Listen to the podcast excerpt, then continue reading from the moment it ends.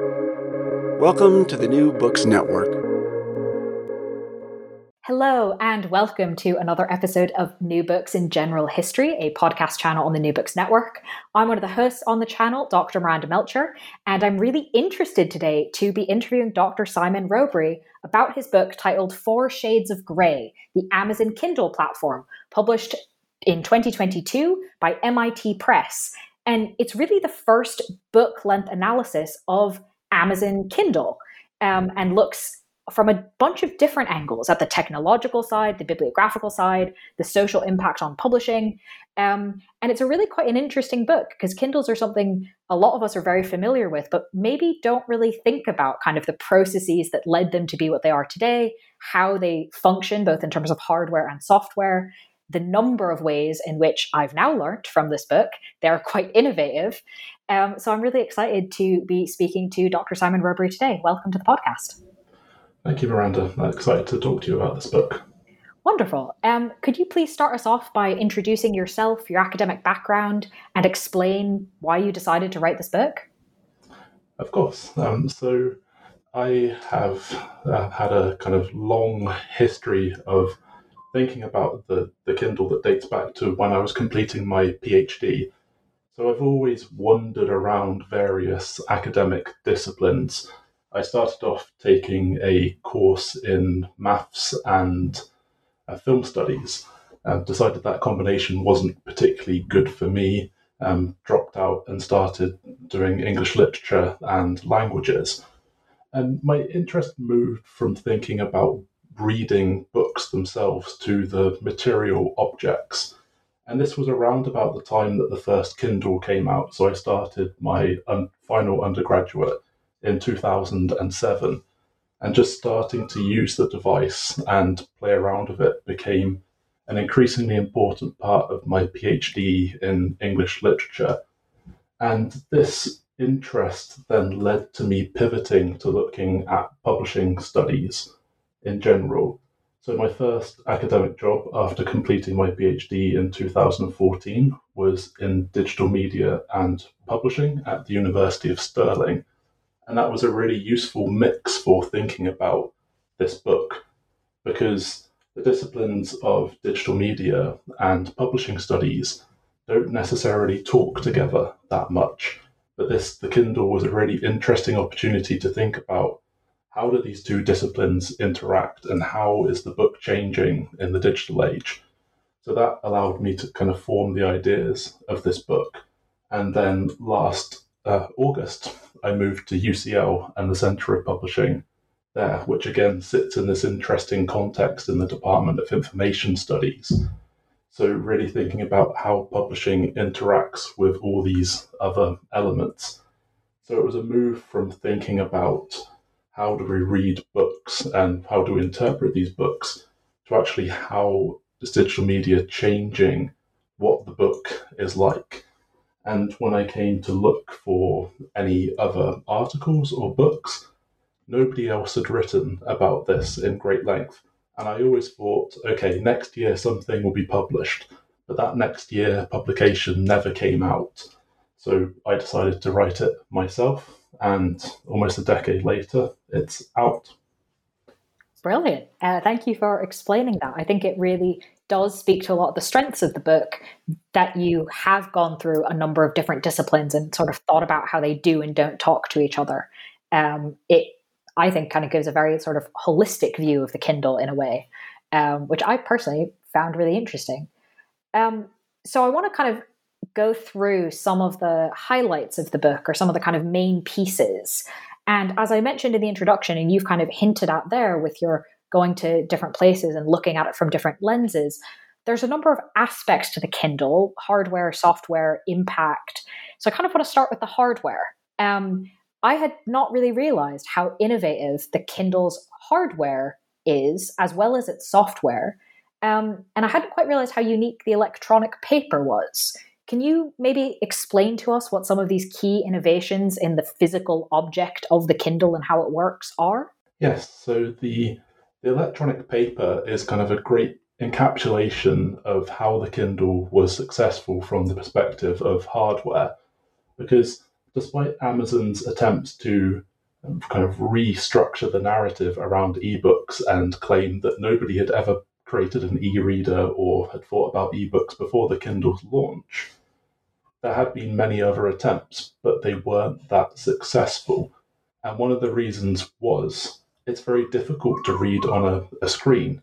In fact, there's lots of research that suggests that the screen reading is less appropriate for deep engagement than print.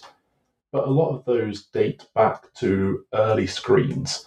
So even these days, something like a, a flat screen can be quite difficult to read from. But if we're thinking back to the late 90s, early 2000s, cathode ray screen, tube screens, these big bulbous monitors that you might remember, are very difficult to read on for various reasons.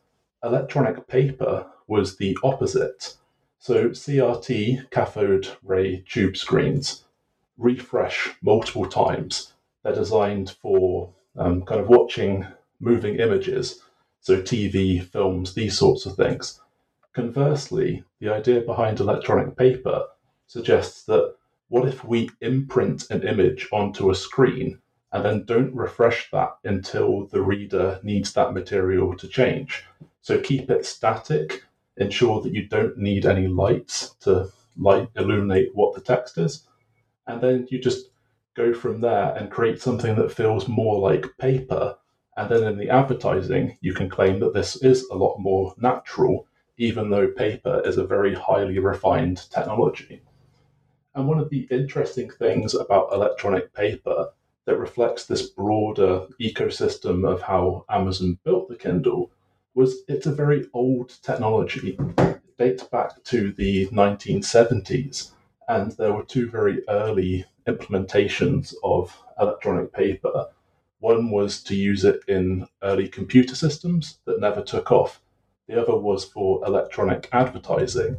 That it's interesting that the people that developed this technology did not think about how it could be used for book style reading. And it lay dormant for a very long time. And then there were licensing issues. So there was a legal delay to allowing people to use electronic paper screens. This was all resolved in 2006, and then the Kindle comes out the following year. And just as with the iPhone, there's this idea that innovation doesn't just come from this one piece of technology, but from the ways in which lots of different technologies are combined into something far more um, powerful than its individual elements. So the electronic paper works in terms of a low power low refresh screen where essentially you just create a static image and it stays there for as long as you need it. This was then combined with lithium ion batteries. So, this idea of a rechargeable battery that again, you just take a charge every now and again, and you don't need to refresh and recharge your device very often. So, in the initial advertising that Amazon put out about the Kindle, they talked a lot about this idea of you only need to charge it once a month. And if you compare that to smartphones, so the early iPhone at that time, that was a lot more advantageous than saying you get a day's worth of charge from it. So there was nothing that was truly new to the technology industry, but all of these things combined, particularly from a consumer perspective, felt far more innovative and created something that had a real buzz about it in 2007. That's really interesting, especially about kind of how the context of it, the timing of it, com- meant that it wasn't just a technical innovation; also had like quite obvious marketing benefits. Um, and so, is that? Can you kind of tell us a little bit more about that? Like, the, obviously, the iPad or the iPhone is happening kind of at the same time. There's this whole idea of like, wait, what do we do with all this new technology? You sort of spoken about the studies about reading on screens. Um, what other ways was kind of the Kindle and the rise of the kin- Kindle impacted or influenced by what else was happening in this particular period? Well, as, as a kind of technological aside and, and marketing, um, as a roundabout way of getting to your, your question, there's a very interesting early video for the Kindle One where they show it bouncing, and there was this idea of it being far more sturdy than other devices. So early iPads, early iPhones break on, on contact. And this turned out not to be true. I remember my first Kindle, it broke because some liquid got into the, the control panel. So there was this, this amount of hype in terms of what was going on, but it was seen to be very different to the previous technologies at the time. So early ebooks, if we can claim things between, let's say, 1998 and 2007 were um, this early period, they they were very basic in terms of their their functionality. They didn't look particularly interesting, and the the industry had largely um, kind of forgotten about it and brushed it under the table because there was a heavy amount of investment in the early 2000s and a lot of hype about the potential for this new market. And this whole generation from 98 to 2002 had essentially dried up and never lived up to the, the hype. And one of the, the weird kind of historical facts around this is two of the most prominent e readers from the early 2000s ended up being bought by Gemstar who were a TV box set provider.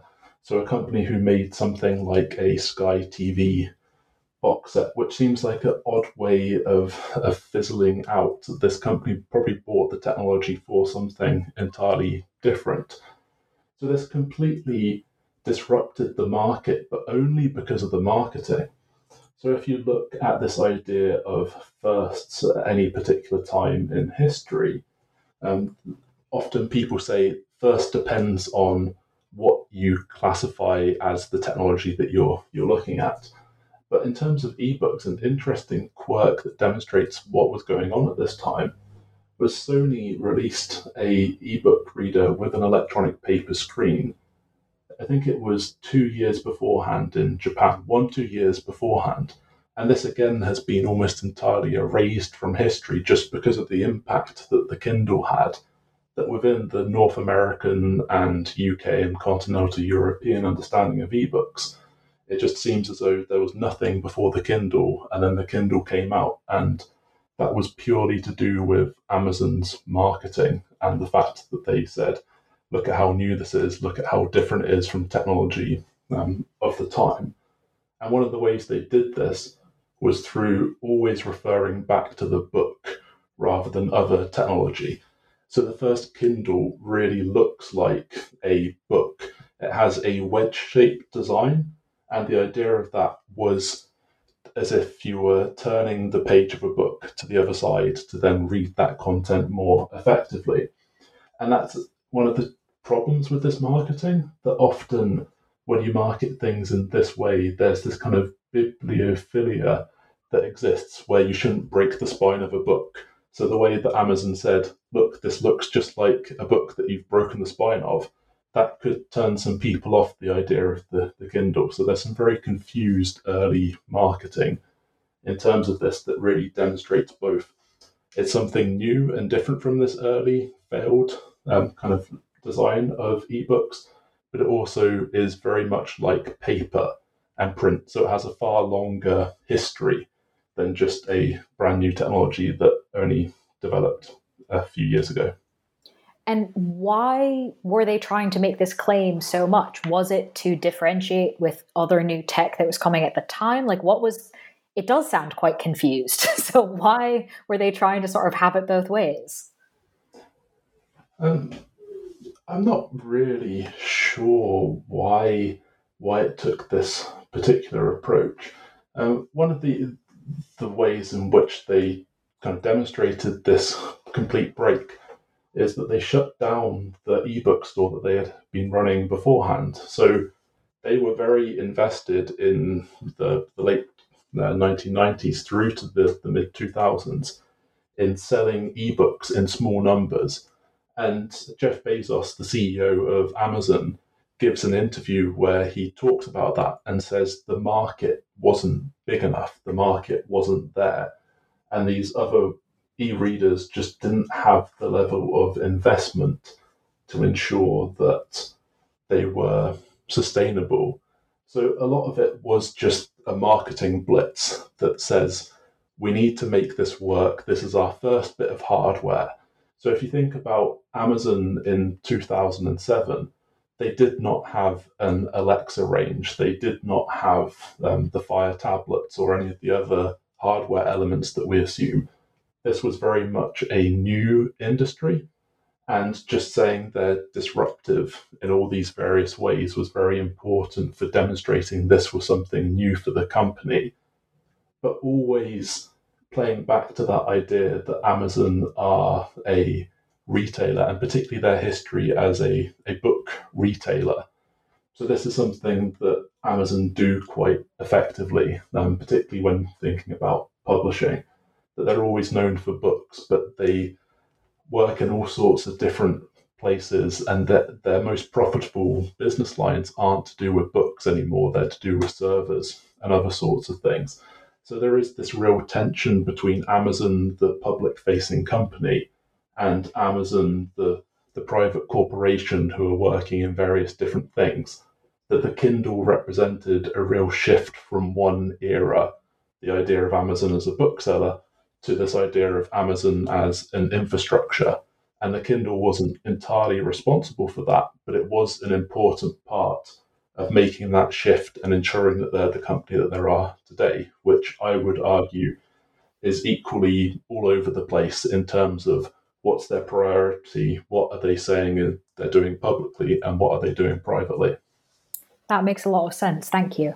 Um, I do kind of want to move on to this idea of kind of the, the interlacing between Kindle and the wider Amazon and kind of talk about what you just mentioned the idea of Amazon was initially sort of focused on books, bookseller. That's what they did a lot of. Um, and one thing that was really interesting in your book was how, in this particular phase and emphasis of Amazon's life, uh, they used the existing ISBN system that demarcates essentially an identifier number for every book. Um, but they also massively expanded that system and that that expansion had some pretty direct implications for Kindle later on. Can you tell us a bit more about kind of what they did, why, and the impact it had? So let's start by thinking about the history of Amazon and why they chose the, the book trade. There's a lot of romanticism and nostalgia around publishing and this idea of it not often being the most forward thinking, technologically driven industry. But ISBNs are one of the ways in which books kind of were ahead of the curve in a lot of ways. That they date back to the 1960s and they were unparalleled in other forms of media. So, this idea of being able to identify a specific edition of a book was very novel in a way that CDs didn't have the same kind of classification. And this is then part of why Amazon chose books. There are lots of other reasons. So, the idea that books are easy to send in the post, um, there are warehouse advantages in the US at least. So, Bezos chose Washington for his headquarters because it was near one of the major book distributors. But the ISBN standard was international and it allowed you to pick and choose um, books in a very specific way with specific information about where that book came from. So, which language region it came from, um, which publisher it came from, and all of this extra information that meant that this was a very useful standard for discovering books. And one of the sleights of hand that Bezos did in those early days of Amazon was saying that he could access any book that was in print. One of the ways that you could do this was through data brokers such as Nielsen in the US, who essentially said these are a list of books in print, and then you can order those books from a warehouse.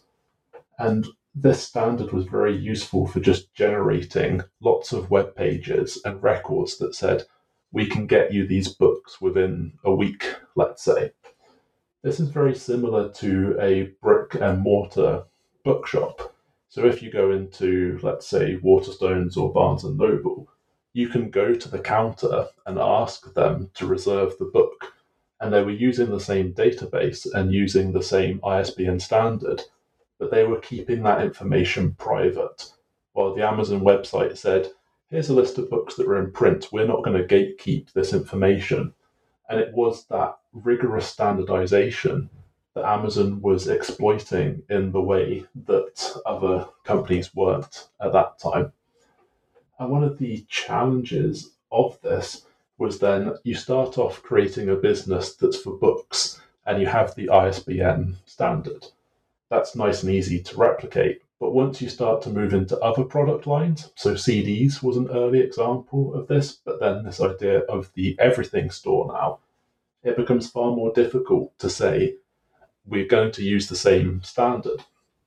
Their solution to this was to come up with the Amazon Standard Identifier Number, or ASIN. And ASIN's just like one of the two ISBN standards has 10 digits in it. And this allowed them, through this um, kind of comparative way of taking something that's 10 digits and then expanding the range of uh, characters that could be used to include letters, allowed them to say, okay, this, this book has this 10 digit number, and then the CD can have a very similar identifier. This really worked up until the point that they started to publish ebooks and distribute ebooks, because ebooks from other bookstores use ISBN still. They have a separate e ISBN. So if you open a book to the copyright page, you can probably see an example of here's what the print ISBN is, here's the hardcover ISBN, and here's the e ISBN. And those identify the same books in different formats. Amazon chose to use um, their ASINs instead.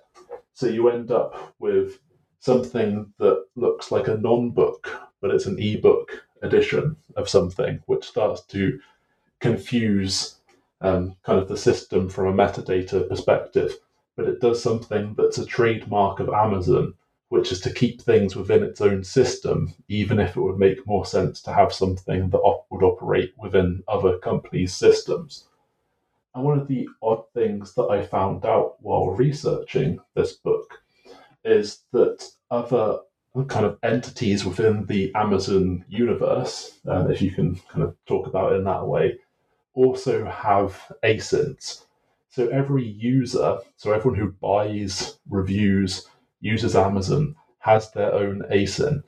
And also every author. So authors have product pages on Amazon that say these are the books that are related to this author.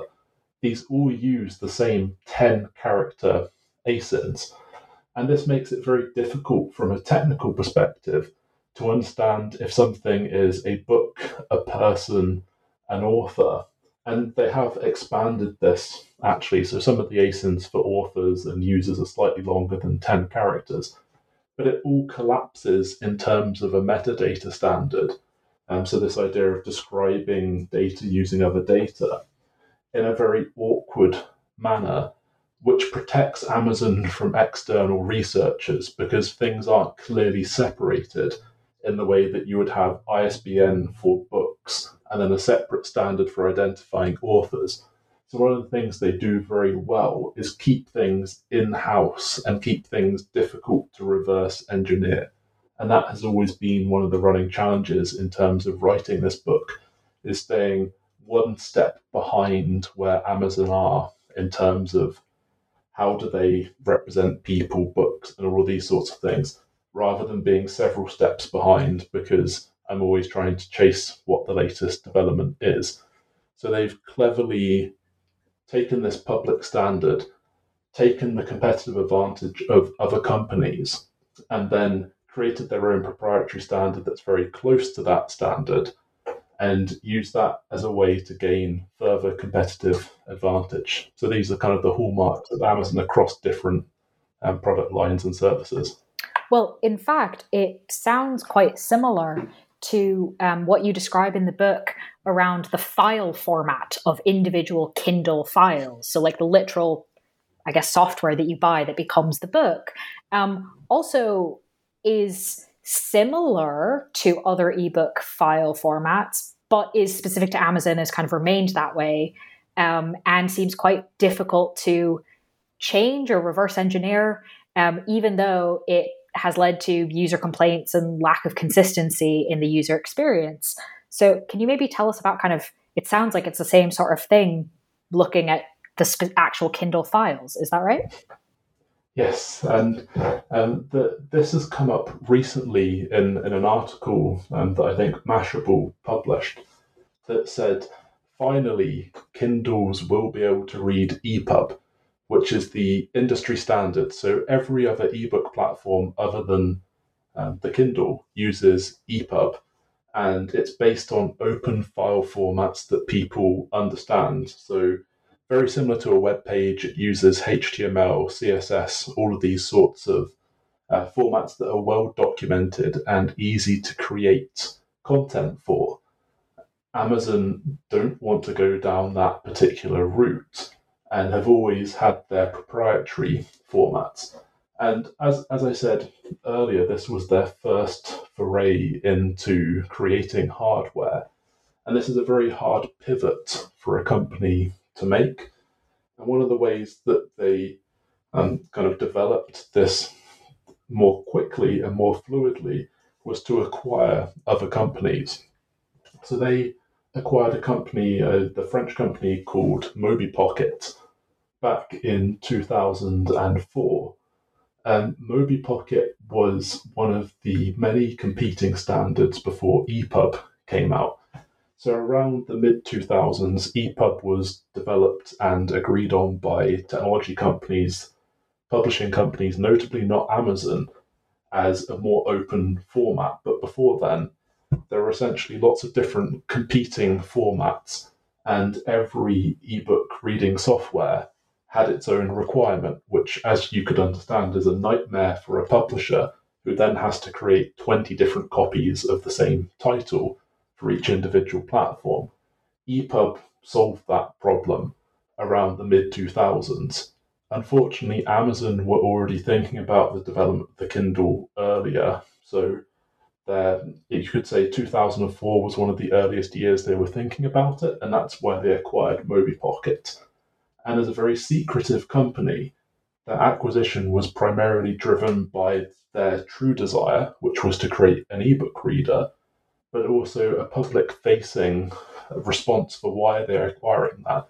So MobiPocket was a very popular ebook store as well that used this proprietary format. And this proprietary format has a longer, weirder history. And in my chapter on format in the book, I, I talk about this in terms of a kind of geological excavation.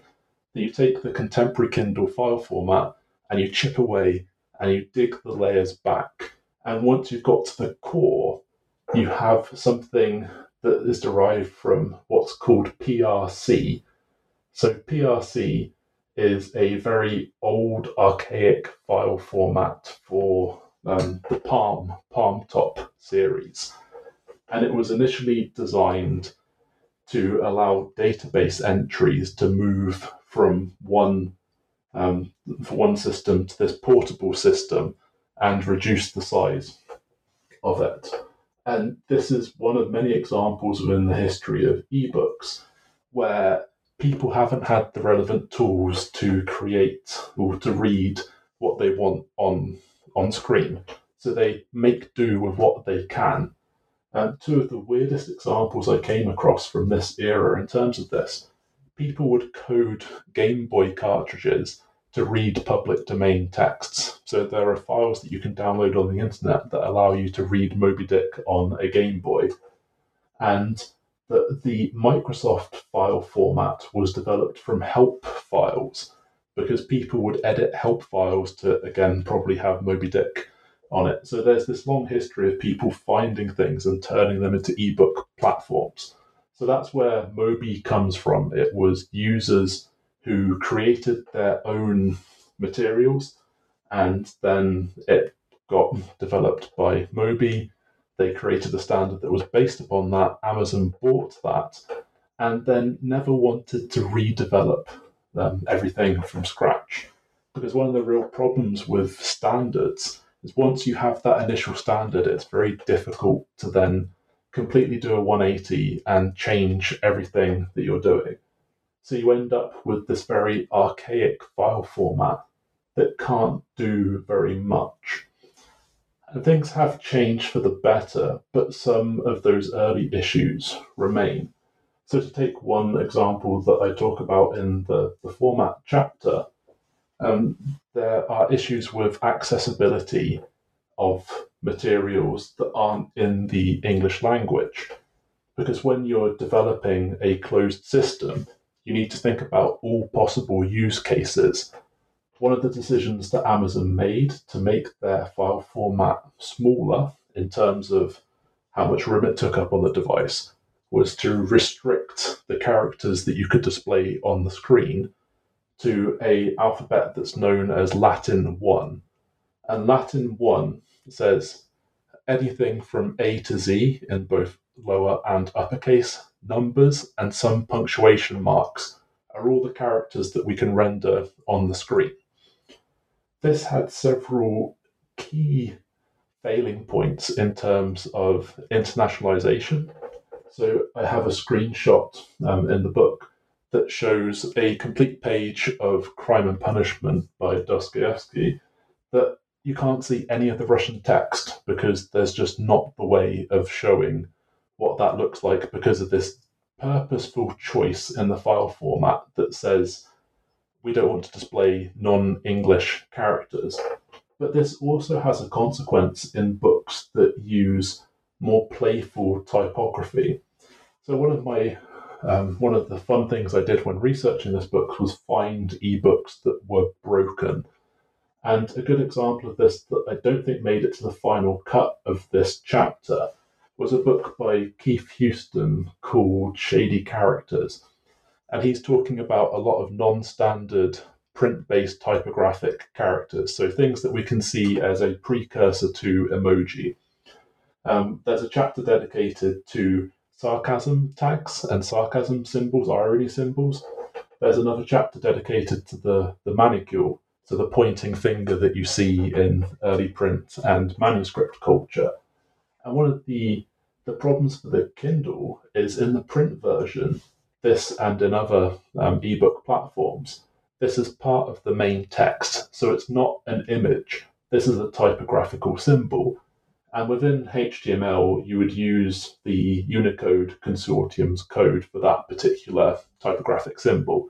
So, an emoji, for example, you have a number that the HTML file renderer will then show this is what this particular symbol should look like. So when you're creating a Kindle version of this text, um, shady characters, they don't have those particular typographic symbols as part of the file format. So then you include pictures instead. If you look at an early version of this book, I believe it's been corrected since, there are images of these manicules, so the pointing fingers, in the text. This then causes all sorts of accessibility issues if you don't have the same background, for example, as the original file. If you increase the size of the font, the image does not scale with that. And anything to do with text to speech, so if someone doesn't um, have perfect eyesight and needs help by a AI driven um, kind of narrator, then it doesn't read out that particular text properly because it's an image rather than text.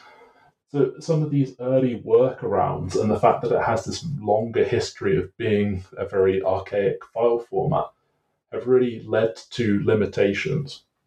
Fortunately, we're in the 15th year of the Kindle now, and the more contemporary devices are far more effective in terms of this.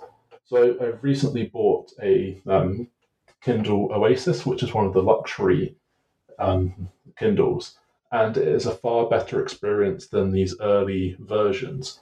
One of the things that complicates Amazon's file formats is that when we think about books and texts, we don't see this as computationally difficult. And then when um, when we think about phones and this idea of planned obsolescence, there's it's easier to sell the idea that your phone is out of date and Apple don't want to support it. people don't think about Kindles and um, e readers in the same way because they think text is text, it's easy to deal with. But because people still want to use their Kindles from 15 years ago, and some of the most popular on the resellers market are from 2009 because they created these very big Kindles that then they never sold uh, after that. You get people who want support for 15 year old devices, which is almost unheard of in this particular kind of era of planned obsolescence.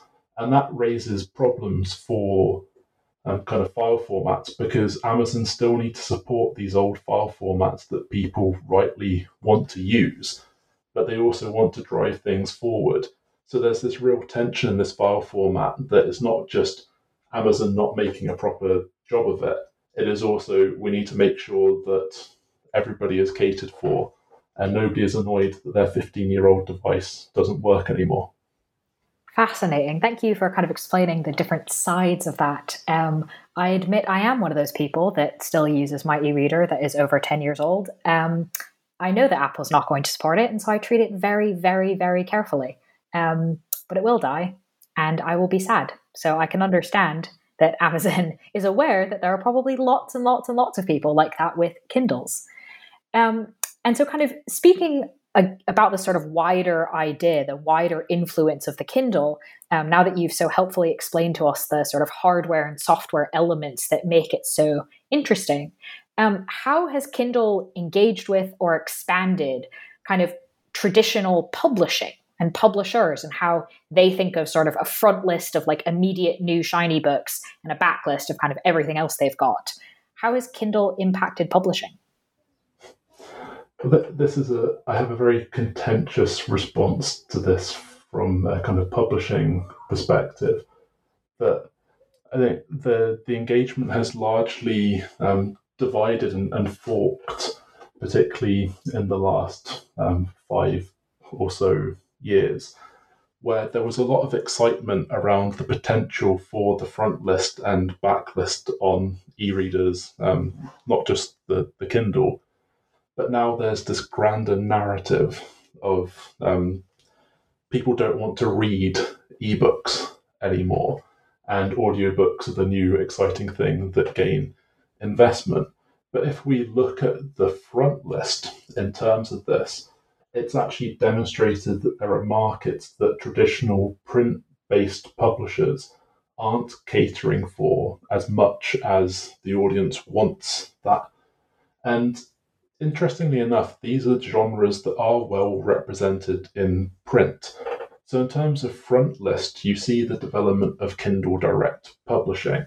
And this has had a great impact on the industry. The idea that um, authors can publish material directly to the Kindle rather than going to a traditional um, publisher. Although there are lots of publishing services that have replaced that. So, freelance editors, freelance marketers, or authors are taking on the role of publishers in various ways. So this has changed the idea of the front list because now you get an accurate view of just how big some of these markets for new shiny books are. And romance, uh, one of those print based genres that was very important to publishers, there's a far greater market for that digitally than there ever was in print, which is amazing because there was a massive market for that in print. And this really shows the kind of divergence between the markets because this front list, the front list still works with a print first model. So what books will sell the most print copies because that's our first business model. And then this divergent market has demonstrated these are the sorts of books that people read and read in great quantities. And this has become a real issue in terms of digital publishing more broadly because companies, um, subscription companies, so this service Scribd, who allow you to pay a certain amount of uh, money per month to then receive unlimited content, had to restrict the amount of romance fiction that users could engage with because they were reading far too much and it was causing them um, too much of a profit loss from it. So, from a front list perspective, there's a real divergence between the traditional print based industry and the, the new digital um, kind of platforms. And a, a, kind of limiting factor of that has also been this idea that um, the price of books needs to be higher than it is. And there are discussions in the industry around is the recommended retail price of a new title sufficient given increase in supply chain costs and everything like that. But from an ebook perspective, there's this real challenge of value proposition where you can buy an app, you can buy a cheap game for um, five, ten pounds at very max from an app store, while a, a new book in hardcover might be 20, 30 pounds. So, how do you ensure that you are getting enough people to buy your book? And the self publishers just can produce a book a month, and there's almost this kind of algorithmic appetite for producing as much content as possible, and then just getting consistent reader readers to buy a book a month for 99p.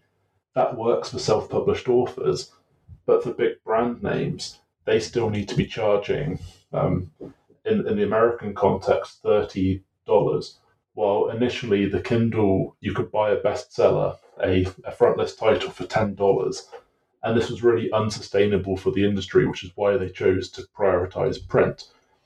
So, in terms of the front list from a traditional perspective, it hasn't changed that much, but it's demonstrated the shape of the market that can be exploited. The backlist, so the old titles, which is one of the benefit of traditional publishers.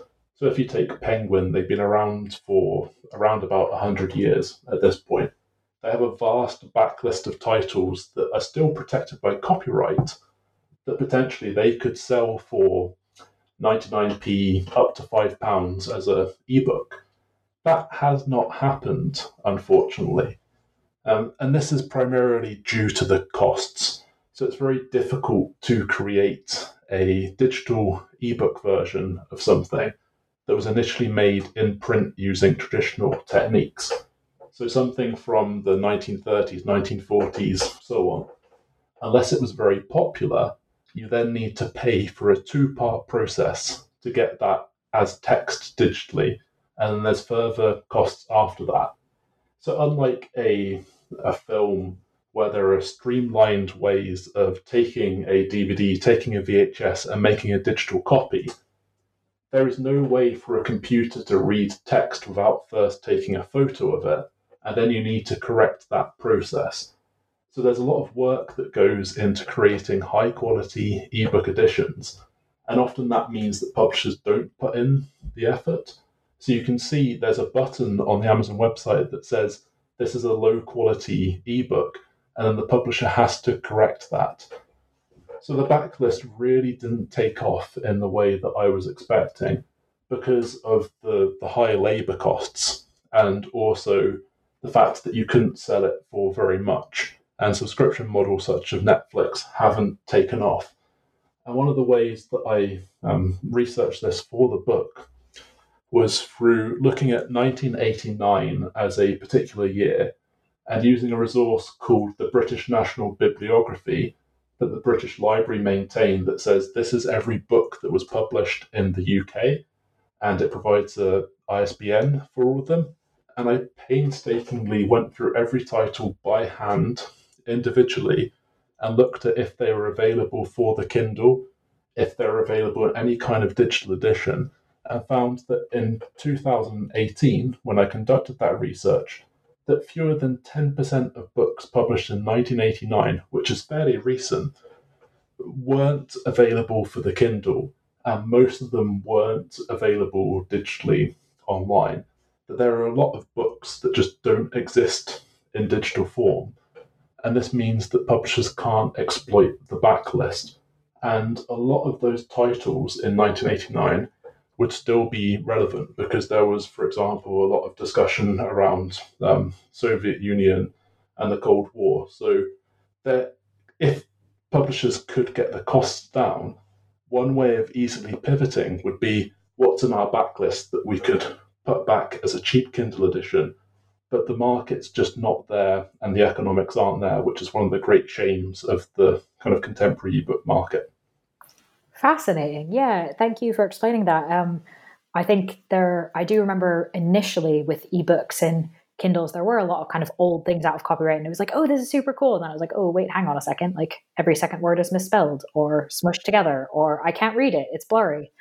Um, so it, thank you for explaining why that is true. Um, so one of the other things in your book that uh, again, I think speaks to this idea of a thing that many of us probably have come across in reading either on a Kindle device or through a Kindle app, but maybe never really thought about and certainly didn't do the painstaking research that you did, um, which is about the paratext, the social reading of books. And essentially, what this literally means, or at least one example of it, is that when you're reading a Kindle book, you can highlight a bit and it will tell you if other people have highlighted it or you can read it and there'll be a little underline and it will kind of indicate that other people have found this sentence or this quote or this phrase to be something worth highlighting for whatever reason. Um, and this obviously is kind of a thing you could do with a physical book, but obviously not with like thousands of people all highlighting the same physical copy. Um, and you talk about this in the book, but you also talk about Kindle being kind of a platform, not just a device. And it kind of seems to me like these two things this is one way that they come together kindle as a platform and then this like social element to what we can now do. Um, so i was kind of wondering if you could sort of tell us about this and sort of some of the things you found about what actually is happening with this sort of social engagement aspect of the kindle. Well the the annotations is one of the few constants that it was the Kindle 2, I believe, that first had this kind of shared annotations system. But as I said, this was the, one of the only constant elements of it. And one of the the interesting things that Amazon have done is constantly experiment with different forms of social reading, of different kinds of paratext more broadly. And as I, I talk about in the, the book, these come from two different ways. So you have automation as one way that we're very familiar with in terms of Amazon and social media platforms, and equally the user labor side of things, and using that as a way of producing content. And as we were discussing earlier, one of the challenges for Amazon is that they're using this uh, sorry, proprietary technology to um, kind of have the basis of their ebook platform and as the, the format. One of the challenges of creating ebooks is, for example, indexing or um, using an effective search engine. And these sorts of elements are difficult, they're expensive, and publishers are unlikely to want to do something entirely different just because you don't want to use the industry standard. So, one of the things that Amazon were very keen on doing in terms of this social reading was allow people to discuss a book. So, a company called Shelfari, um, running very much like Goodreads today, they allowed you to review books. But one of the things that Amazon added was this Wikipedia style tell us the synopsis of this book, um, tell us who this character is, give us a bit of data and then they would slyly use that as part of the main interface. So then they could say, we have added value. In terms of indexes, they used automation. So they created this technology called X ray that rather than having an index that was fully hyperlinked and allowed you to jump forwards and backwards, it just said, um, this is where a character appeared in a text and would highlight in terms of a, a plain line, these are the parts of the text that that person appeared in. That worked great in certain contexts, but it can also spoil a particular book. So if a character appears in the first 20% and then right again at the end, it indicates that they potentially didn't die or something similar. So they they just experiment with all these different elements, and um, I list a lot of these in in the book and some of their their history, but the one that people remember and the most interesting is this idea of the annotations that appear line by line. And my inspiration for this um, Jordan Ellenberg was writing for Slate, I believe, and he came up with something called the Piketty Index. So Thomas Piketty's Capital in the 20th century, 21st, 20th, 21st century, um, very long, I think it's about a thousand pages long. He looked at where the highlights appeared in these books and used that as a measure to see how far through particular books people had got, using the logic that most people don't highlight bits of books that they've not read. And in this chapter, I, I looked at 800 books again, using a lot of manual data collection rather than automation because Amazon makes these sorts of things very difficult. I demonstrated that it's not quite that straightforward, that there's algorithmic mediation. So, this idea of a thousand readers have highlighted um, this particular passage.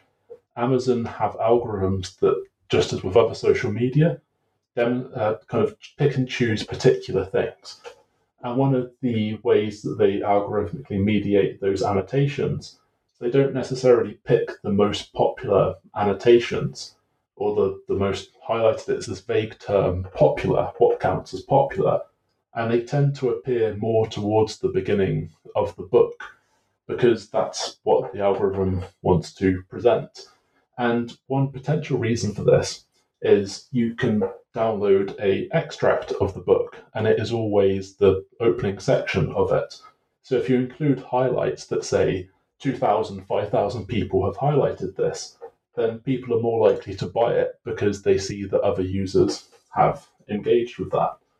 So there's a lot of algorithmic mediation that means that this whole idea of exploring social reading that a lot of my um, kind of colleagues who look at digital reading platforms, it can often not give an accurate picture of what's going on. But there's a clear reason why Amazon have kept it for so long, and that's because it is engaging as opposed to some of the um, other things that they've included.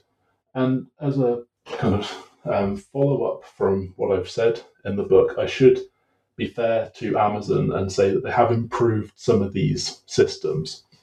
So, for example, in a recent um, ebook that I read, footnotes were actually a pop up box that appeared down the bottom that just showed the particular footnote, unlike the old system where you would have a pop up that showed the entire book rather than just the, the section that you were looking at. So, if a footnote was short, you could see the next footnote. And the worst way that this functioned was the dictionary. So the early dictionary as a paratext, so you click on a, a word that you don't know and it shows the definition. If the definition was too short, it would show its context within that particular ebook, which demonstrated it wasn't a separate database. It was just an ebook that you looked at with a little preview section. So this whole use of paratext and social reading can really confuse readers. And one of the interesting things that I, I found when looking at online discussions around ebooks, and there is a very enthusiastic community that does this, that the Indian Amazon had something called Kindle Lite. This was primarily developed for bandwidth of users, so they couldn't necessarily get the full downloaded version. It reduced the Kindle interface to the most important elements and ended up essentially being two megabytes and the version of choice for connoisseurs who happen to download it because it removed all of this.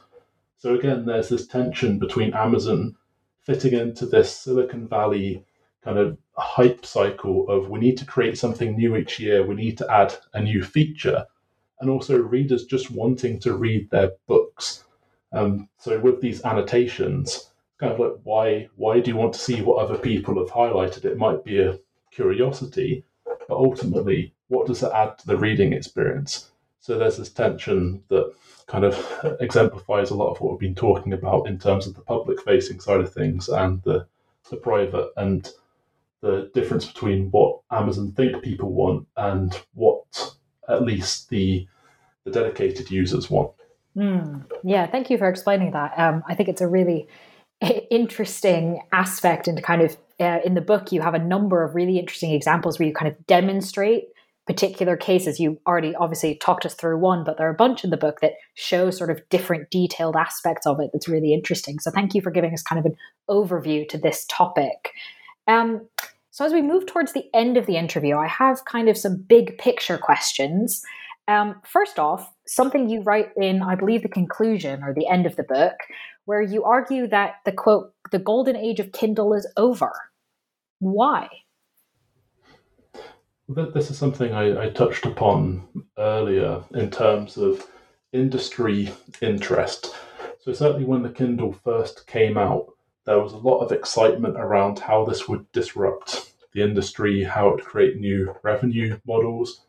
And as we've spoken about, the potential for both frontlist and backlist titles for publishers who weren't willing to invest enough money ended up fizzling out a lot of that interest and this narrative of print books being better than ebooks has come to dominate the trade section of the industry, at least.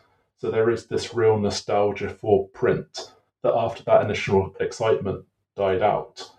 At the same time, Amazon have expanded their, their interests. The Kindle isn't their only hardware. They they are known for doing far more at this particular time.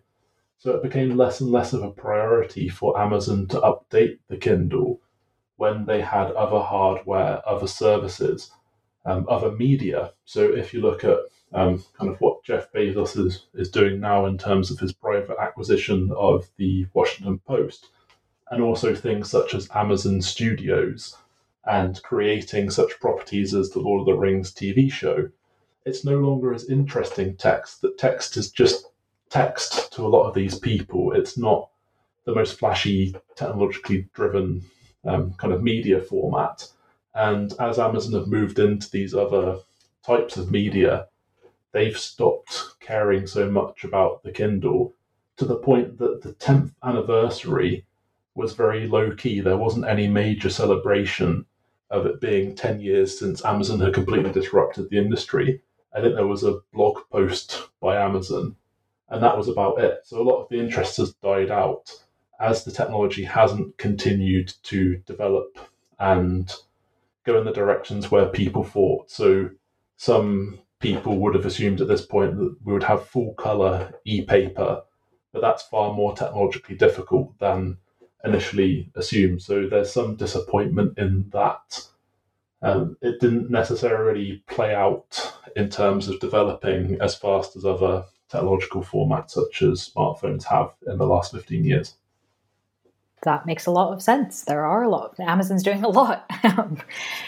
so, I wanted to kind of ask you a little bit more about something that has come up a few times already, which is essentially how do you research this? Amazon keeps updating all of these different things. Um, they don't obviously keep records or archives in ways that we used to. We don't have necessarily boxes of documents and memos. And this is obviously all quite recent.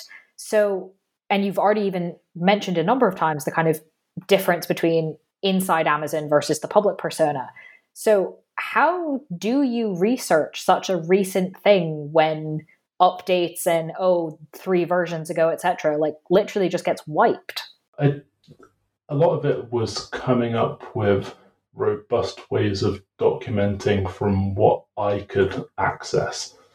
One of the things I was very keen on doing is not um, trying to conduct any interviews of Amazon or anything like that, just working with material evidence. And one of the best ways of doing that was just keeping old devices and seeing what I could access from those. So if a, a Kindle broke, downloading all the data from it and using that. So a lot of it was just trying to establish best practice.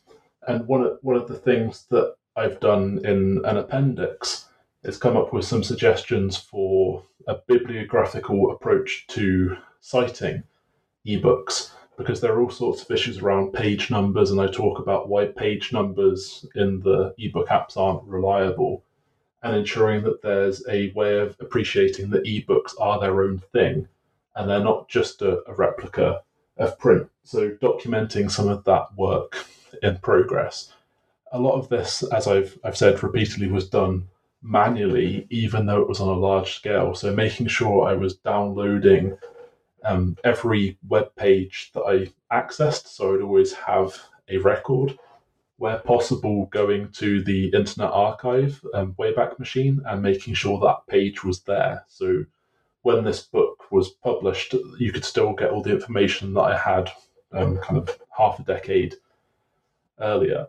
So coming up with my own private archives, one of the challenges that comes from this is my source for the chapter on social reading was a web page that existed that documented um, a million different annotations that had been shared more than 10 times. It was just a list of what the book was, um, what the annotation was, how many people, all sorts of um, useful information for the history of reading in the digital age. I managed to download the entirety of that before it completely disappeared. But one of the challenges from a research perspective is this idea of um, reproducible research and being able to share archives. But that's not data that I own and can share it. So having a copy is is okay, but I can't then share this very valuable data source with everyone else. So these are the sorts of challenges that you get with this born digital type of research. That even if you get the data, then allowing other people to use it and build upon it can be very difficult because of the legal and technical constraints of accessing it or sharing it or any of these sorts of things. Thank you for explaining that. Um, I think this is something a lot more of us are going to have to deal with um, in future, and it's really good to know that there are ways of dealing with it, and hopefully, um, you know, for example, you've come up with a way to have page number citations for ebooks. Brilliant. Maybe that's something you could share because I think more of us are going to need it. Um, but this is obviously a massive, massive project that you've undertaken, um, not just in the answer you just gave, but all throughout the book. It's so clear um, how much depth and detail and sort of care you took to figure all this out. Um, but the book is done. The book is now published. The book is now available. So, what are you working on next? So this this book um, I finished in 2018, and then it's taken a while to, to revise and get out. And in the the interim period, I have actually completed a second shorter book on Project Gutenberg. So going back to this idea of um, the first ebook distributor and conducting a very similar analysis of Project Gutenberg and debunking some of those myths around what they were actually doing, where they were doing it, what sort of content does um, Project Gutenberg host. So I've spent a lot of time on that, but that is almost done as well now. So the next big, big project um, is thinking about the importance of text in the history of computing. Because before you could transmit large images online watch movies, text was the primary format other than the numbers. And there's this long history around that I think is worth unpacking because the history of computing for its early decades did depend on text. And then all of a sudden, you could view moving images, you could play music, and it completely changed things. And that history of text and its importance has been has been erased. So I think this will be the next decade long project. It's in its very early stages, but teasing out what that looks like, what's the, the hook, and things like that. So I'm so, after having sworn off never writing a book again, I'm very excited to now, having had that space to think about okay, what is this big thing that I do over the long term or doing shorter projects in the meantime? All right fair enough. Well, I kind of do hope you will end up with another book because that sounds very interesting and maybe we could have you back to talk about it. Um, but while you go off and research what sounds like a massive project, listeners can read your um, book that we've been discussing in this episode, which, as a reminder, is titled Four Shades of Grey, the Amazon Kindle platform, published by MIT Press in 2022. Dr. Simon Rowberry, thank you very much for joining us. Thank you, Miranda.